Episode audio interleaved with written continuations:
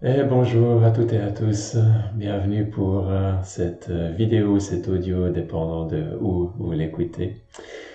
Aujourd'hui, je vais vous présenter mon parcours de comment je suis passé d'ingénieur à devenir prof de méditation et à me spécialiser dans les émotions. J'ai déjà fait des, hum, des vidéos, des partages un peu similaires, mais j'ai jamais vraiment été satisfait de, cette, euh, de cet exercice et je sens comme s'il y a toujours ce, ce besoin de, de, le, de le refaire et j'ai senti cette, euh, cette forte impulsion euh, ce matin même et j'ai l'impression qu'il y a que c'est le moment de faire un compte rendu qui soit à la fois plus quelque part plus honnête avec les hauts et les bas. J'ai des fois fait des, des partages où il y avait les, beaux côtés qui ressortaient beaucoup et des fois des partages où il y avait les, euh, les côtés plus vulnérables qui ressortaient beaucoup et j'ai envie de faire quelque chose de plus, de plus global qui donne une meilleure introduction à, à par quoi je suis passé et donc euh, ce que j'enseigne aujourd'hui.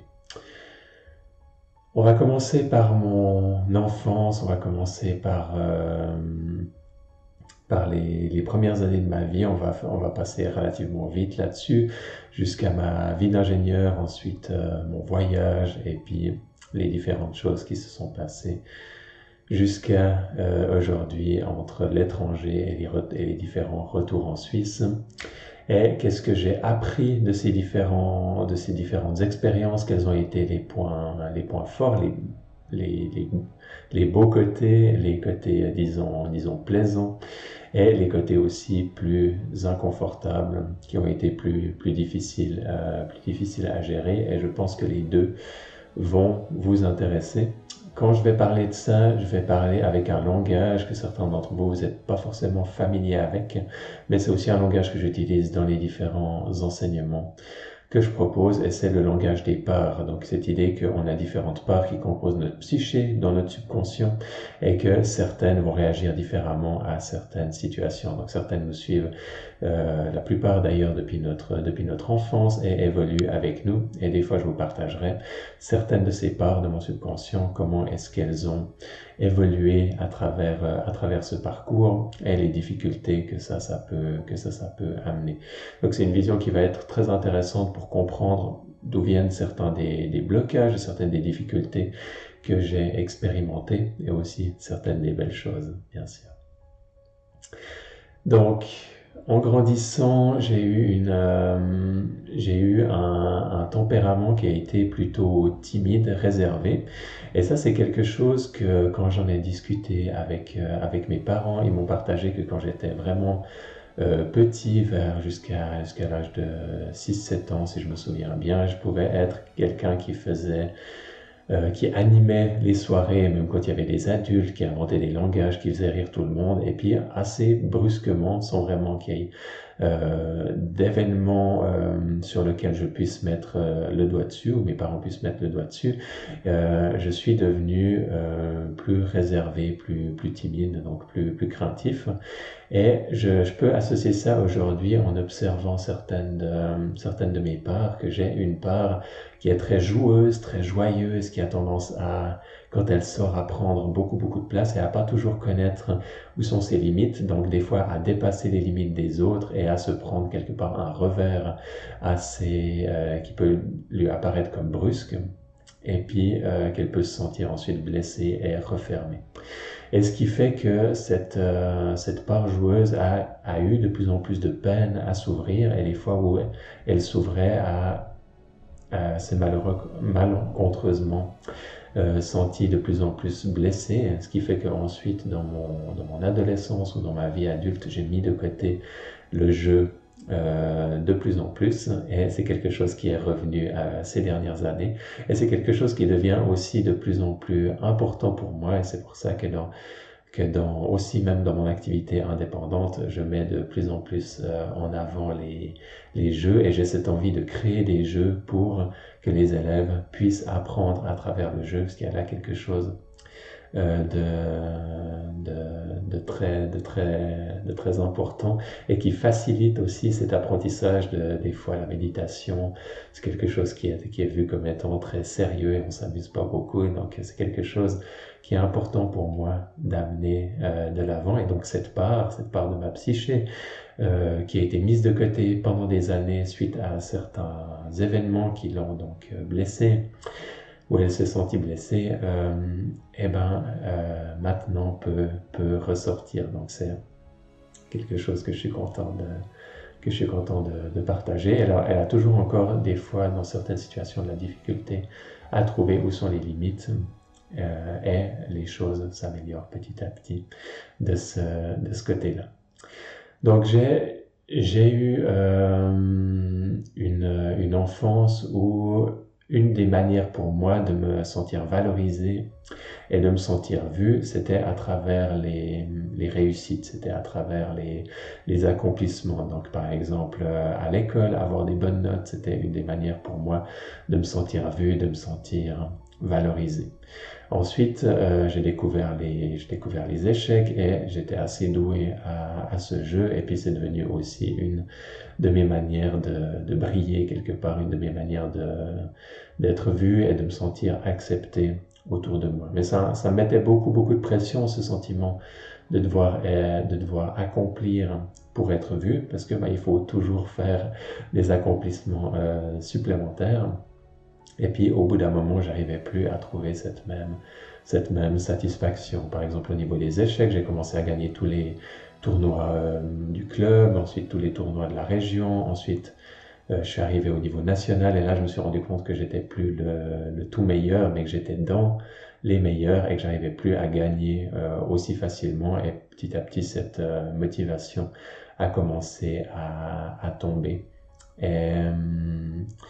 En même temps, bah, je continuais à avoir des, des bonnes notes, euh, des bonnes notes à l'école, en, en, apprentissage, euh, même chose. Et je me suis dirigé donc dans un apprentissage plutôt technique, euh, électronique, et ensuite comme ingénieur, ingénieur dans l'électronique, l'électricité dans ces domaines-là avec les énergies renouvelables, qui était quelque chose pour lequel j'avais j'avais beaucoup j'avais beaucoup d'espoir. Euh, J'étais vraiment euh, impliqué moi-même dans, dans l'écologie de, de, plus en plus. Euh, et je pensais aussi que, que ça allait que, que d'un côté ça allait me rendre me rendre heureux euh, Aujourd'hui, je vois plus vraiment le, le lien là-dedans, mais c'est vraiment quelque chose qui me semblait être la, être la solution à tout. Donc, quand je suis devenu ingénieur et que j'ai rendu, j'ai réalisé que j'étais pas vraiment plus heureux, plus satisfait à l'intérieur de moi, là, je me suis dit, ok, là, il y a vraiment quelque chose qui, qui joue pas. Et en même temps, j'avais pas vraiment les ressources et je savais pas trop où regarder. Et j'avais pas vraiment non plus la, la, la conscience de réaliser les, ce qui se passait vraiment en moi. Donc je ne me sentais pas vraiment très heureux, mais j'avais pas non plus vraiment le courage euh, encore à ce moment-là de, de, regarder pleinement ce qui se passait à l'intérieur de moi et de réaliser que justement il y avait tout ce jeu de ces différentes parts et que j'avais plein de besoins qui n'étaient pas, satisfaits et que j'avais essayé de les satisfaire pendant des années d'une manière justement d'une manière très productive en, en, enchaînant les accomplissements et qu'il y avait d'autres moyens, qu'il y avait d'autres euh, possibilités à explorer il manquait encore le contexte, il manquait euh, les outils, il manquait beaucoup de choses à cette époque-là. Un, un, une des portes de sortie qui a été, qui a été, euh, qui a apparu dans ma vie, c'est la possibilité avec euh, ma copine qui est devenue ma, ma fiancée, avec qui on est toujours ensemble aujourd'hui, de voyager. Et donc on a, on a mis de côté tout, nos, tout ce qu'on avait en, Suisse. Donc on a rendu l'appartement, on a, on a vendu la plupart de, nos choses et il nous restait vraiment plus, euh, plus qu'un sac à dos sur le dos et puis euh, quelques boîtes, euh, quelques cartons chez, chez les parents. Et on est parti. Et on est parti, euh, pour un, grand voyage. C'était un grand voyage de questionnement, c'était un grand voyage de, trouver des réponses et justement ces réponses de ce, manque de, satisfaction à, à l'intérieur. Juste une petite pause.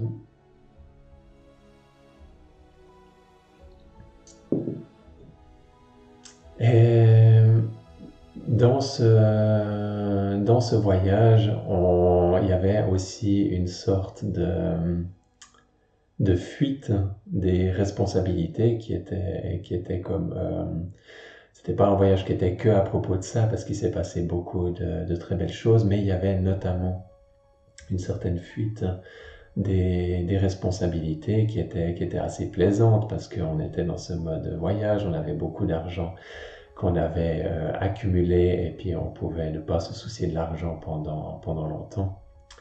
Mais on, on, a commencé, et moi très fortement, à, à shifter mon, ma manière de, de percevoir l'argent plutôt que d'avoir ce, ce tournus que qu'on a chaque mois un certain, une certaine circulation d'argent, donc de l'argent qui rentre et de l'argent qui sort. Là, on avait un tas d'argent et puis il allait se vider petit à petit, ce qui bien sûr impliquait une grande peur à l'intérieur de moi qu'un jour, ben, il va plus y avoir d'argent et on devra arrêter le voyage. Et plutôt que de se donner une limite claire et de se dire, euh, ok, ben, on voyage pendant une année et puis ensuite on se trouve euh, une, occupation, puis on, se cherche une nouvelle source de rémunération, eh ben, il y a plutôt eu cette, euh, cette tendance à, rester dans cette, euh, dans cette peur et à rester dans ce, dans ce sentiment de, de manque qui, qui grandissait et qui n'est pas devenu quelque chose de, de sain avec les années et qu'il a fallu ensuite euh, pas mal de temps pour, euh, pour pouvoir rechanger cette, euh, ce pattern. Et à l'heure où je vous parle, c'est vraiment quelque chose qui est, qui est, encore, euh, qui est encore une difficulté, qui est, que j'ai certaines, euh, encore certaines, certaines peurs et que je fais encore activement ce travail de, de changement de certaines de ces croyances qui est plus vers l'argent et quelque chose qui, qui diminue et il y a plus et il y a besoin et il faut avoir peur, mais plutôt vers l'argent est quelque chose de cyclique. Et l'argent part et l'argent revient et comme ça il n'y a plus, il n'y a pas vraiment besoin de d'avoir ces d'avoir ces d'avoir ces peurs et ces peurs peuvent être euh, ces croyances peuvent être transformées. Et ces blessures émotionnelles ces, ces peurs de manque peuvent être guéries également donc ça c'était des choses qui ont été collatérales avec cette période en plus dans cette période j'étais euh, au début de mon exploration euh, spirituelle. Et puis, quand on est au début de l'exploration spirituelle, ce qui se passe souvent, ça dépend un peu des sources sur lesquelles on tombe, mais c'est il y a une grande domination de, de croyances euh, ascétiques ou de croyances de renoncer au monde, qui sont des fois plus ou moins subtilement mélangées avec, avec les enseignements qu'on peut recevoir à gauche et à droite. Et donc, il y a cette grande notion que l'argent est quelque chose qu'on n'a pas besoin. Et, et, des fois, ça va aussi jusqu'à le, corps et pas quelque chose d'important. C'est vraiment dans les, dans, les, dans, les, dans les extrêmes. Mais c'est quelque chose qui est, qui est très courant et qui était très courant dans la, l'histoire de la, de la spiritualité. Et donc moi, quand j'ai commencé à m'intéresser au yoga, je tombais sur des livres où il y avait ça. Et quelque part, ça me parlait, ça résonnait à l'intérieur de moi parce que j'avais déjà ces croyances qui étaient là.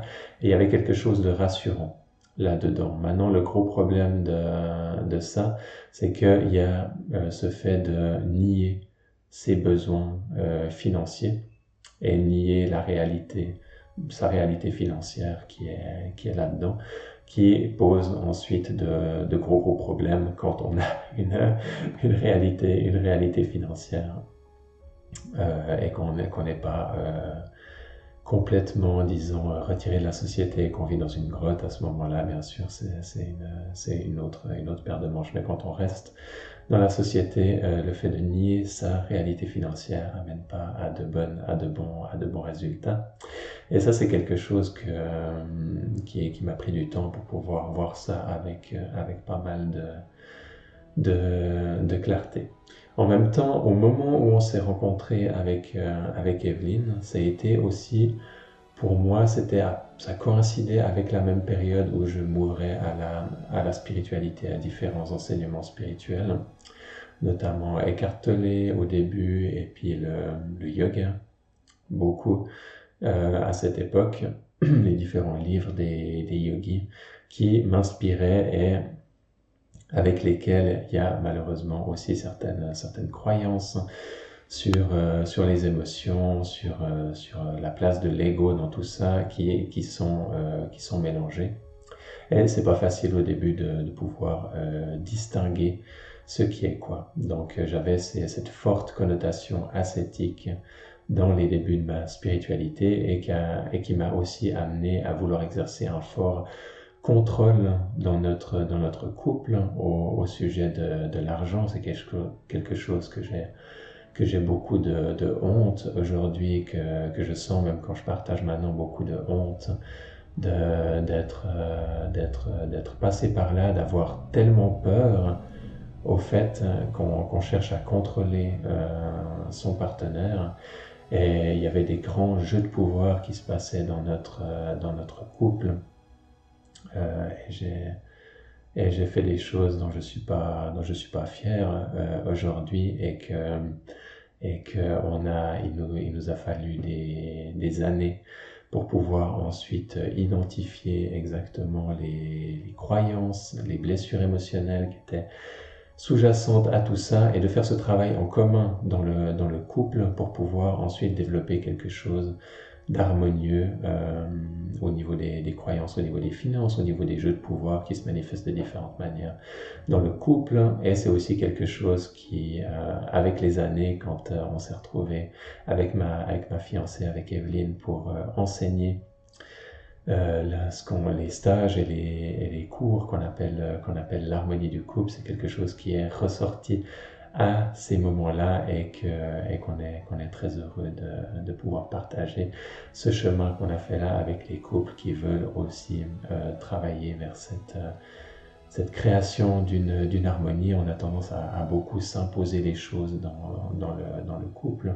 et c'est euh, de trouver euh, cet espace de, création commune est quelque chose qui en général nécessite de pouvoir naviguer des discussions inconfortables parce qu'on va avoir justement ces fortes émotions qui vont ressurgir. Donc euh, c'est tout l'art ensuite de la et c'est tout ce qui m'intéresse dans la dans la méditation avec les émotions. Euh, en tout cas, c'est une grande partie de ça, de pouvoir ensuite être capable de gérer ces discussions et de pouvoir être capable de gérer et de trouver l'harmonie dans les différentes euh, relations qu'on a.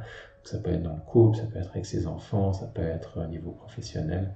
Mais euh, euh, comme je parle aussi de, de ces parts, de pouvoir que chacune de ces parts puisse trouver sa, sa, place et puis que quand l'émotion est là, est présente, on, puisse rester dans un état de, elle prend pas toute la place, elle prend prend pas le dessus, mais on arrive à naviguer la discussion sans euh, que la, que l'émotion euh, sorte complètement chaotiquement et puis la discussion va nulle part parce qu'elle va en escalade et puis euh, on commence à se, à se crier dessus ou sans la refouler complètement et qu'elle puisse pas s'exprimer. Donc ça, c'est quelque chose qui est un art qui me, qui me tient particulièrement à cœur.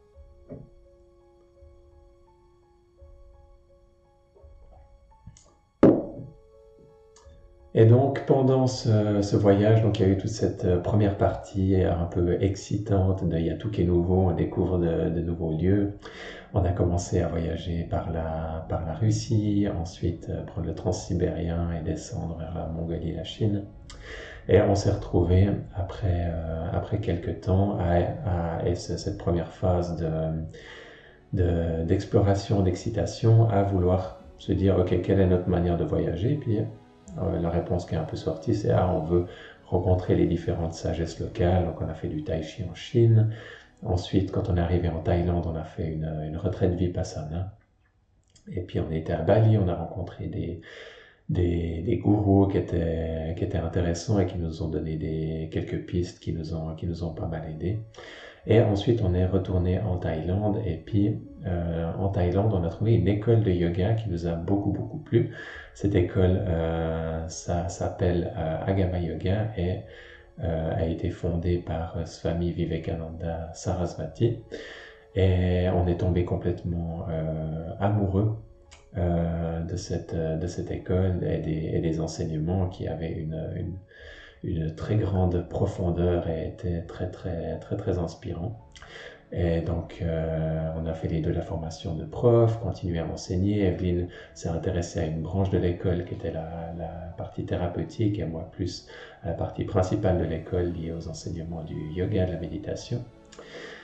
Donc, appris beaucoup, beaucoup de choses, enseigné beaucoup, beaucoup de choses. Et maintenant, avec le recul, je vois aussi qu'il y avait des, certains aspects noirs euh, certains aspects plus, plus sombres, que c'était pas tout blanc cette, cette époque, mais qu'il y avait certaines croyances, notamment autour de, du couple, euh, qui, qui me parlent plus du tout, euh, et certaines croyances autour de l'argent, qui, qui me qui par la suite se sont révélées être, être contre-productives, de jeu de pouvoir au sein des, au sein des couples et des, et des relations. Et c'était une école qui adressait pas vraiment les, les problèmes émotionnels et, les croyances de la même manière que euh, qui, qui m'inspire aujourd'hui avec ce système départ. Par contre, en termes de, spiritualité et d'enseignement, de, d'exploration de la conscience, de hauts enseignements du yoga tantrique, là c'était vraiment euh, c'était vraiment très très très très bien, très très beau, euh, très inspirant. Donc pour vous ayez les deux, les deux aspects là autour. Donc euh, maintenant sur le moment je me rendais pas compte, sur le moment j'étais vraiment très dévoué, assez, euh, assez fanatique de, cette, euh, de, cette, de cet enseignement. je suis tombé assez vite malade, j'ai été ensuite, j'avais mon système immunitaire qui était, qui était assez bas, il commençait à être mieux avec le yoga, mais il était encore assez, assez bas, et ça c'était dû justement en grande partie à beaucoup, beaucoup d'émotions que j'avais, que j'avais refoulées et que j'avais pas adressées encore à ce, à ce moment-là. Donc c'était un truc assez sérieux. j'étais à Singapour. Il y a eu toute une hospitalisation qui a duré à peu près un mois. J'ai été rapatrié en Suisse. Il y a eu une opération juste avant que je sois rapatrié à Singapour. J'aurais pu y rester. Donc c'était quelque chose d'assez sérieux. Et puis au niveau de l'argent, c'était assez intéressant. Il y a eu aussi eu un jeu de, avec euh, l'assurance qui voulait pas qui voulait pas payer ça aurait pu me coûter la vie. Donc il y a aussi un certain euh, karma là autour au niveau des finances qui était qui était pas terrible et qui aurait pu se révéler être une, euh, une grande catastrophe. Euh, de retour en Suisse, quelques mois pour me, pour me remettre sur pied et ensuite directement retour en Thaïlande continuer à continuer à, enseigner, continuer à apprendre aussi. Il y a beaucoup beaucoup de choses à, apprendre. Il y en avait pour une dizaine d'années à, étudier dans cette euh, dans cette école et c'était mon plan euh, à la base clairement de continuer à étudier et continuer à enseigner dans cette euh, dans cette école. Et après quelques années, ben, on a notre réserve financière qui arrivait, qui arrivait gentiment à zéro, puis on a décidé de revenir en Suisse pour, euh, pour euh, enseigner en Suisse. Et puis parce que là-bas, quand on enseignait, on n'était pas vraiment euh, rémunéré. Il y avait une sorte d'échange qu'on pouvait enseigner et puis étudier autant gratuitement que, qu'on enseignait, une sorte d'échange comme ça. Mais ça ne nous permettait pas de vivre, même si le coût de la vie était relativement bas par rapport à la Suisse. Au bout d'un moment, on allait se retrouver à zéro avec notre modèle financier.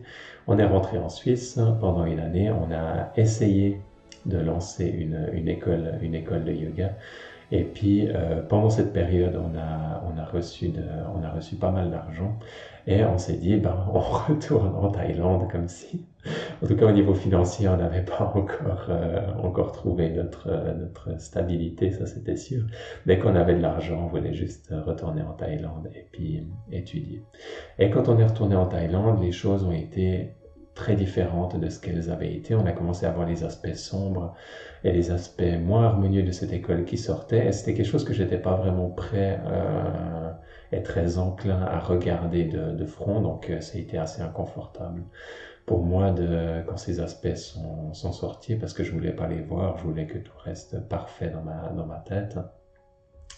Donc ça, c'était une période assez inconfortable qui m'a qui m'a amené à une grande une grande remise en question.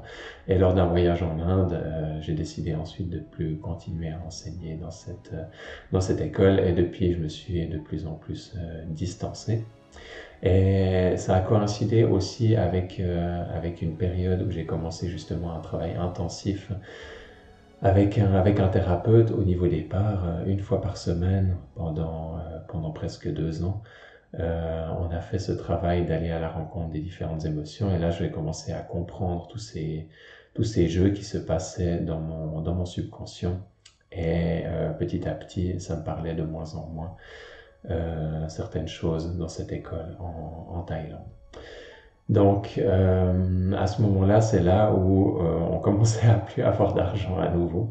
Et puis, on savait plus quoi faire parce que cette école en Thaïlande, c'était là où on avait tous nos projets professionnels pour le futur. Donc, ça se cassait la gueule de ce côté-là. Et puis, donc, on s'est dit, bon, on rentre en Suisse. Mais en Suisse, on avait, on avait rien. On n'avait pas de projet professionnel non plus. Et puis on n'avait pas vraiment envie de retourner dans nos anciens euh, travaux, dans nos anciens travails.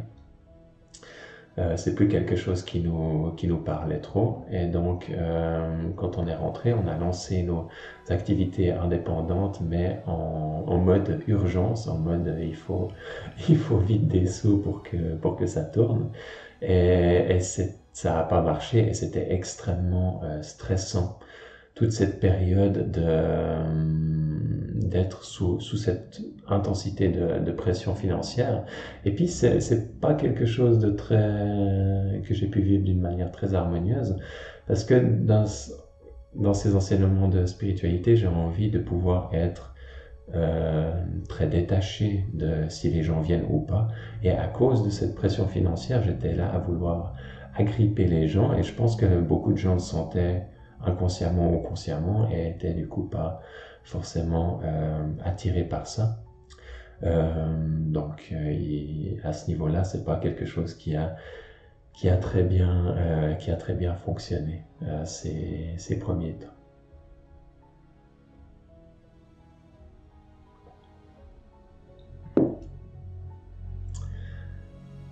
Et donc, petit à petit, ben, ça a été de, de trouver quelle allait, comment est-ce que tout ça allait pouvoir se, allait pouvoir se, se mettre en place dans cette, dans cette activité indépendante.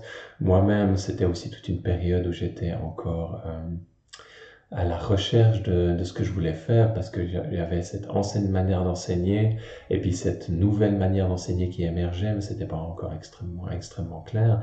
Et c'est petit à petit que cette idée de méditer avec les émotions est devenue quelque chose de plus en plus de plus en plus euh, dominant. Bien sûr, les enseignements de tantrique, d'exploration de la conscience restent quelque chose d'extrêmement fort pour moi et c'est qu'il y a une grande puissance qui est là-dedans, qui me parle toujours énormément et que je continue à suivre, euh, à suivre avec un autre, euh, enseignant aux, États-Unis qui s'appelle euh, Paul Muller Ortega, qui est un des, plus grands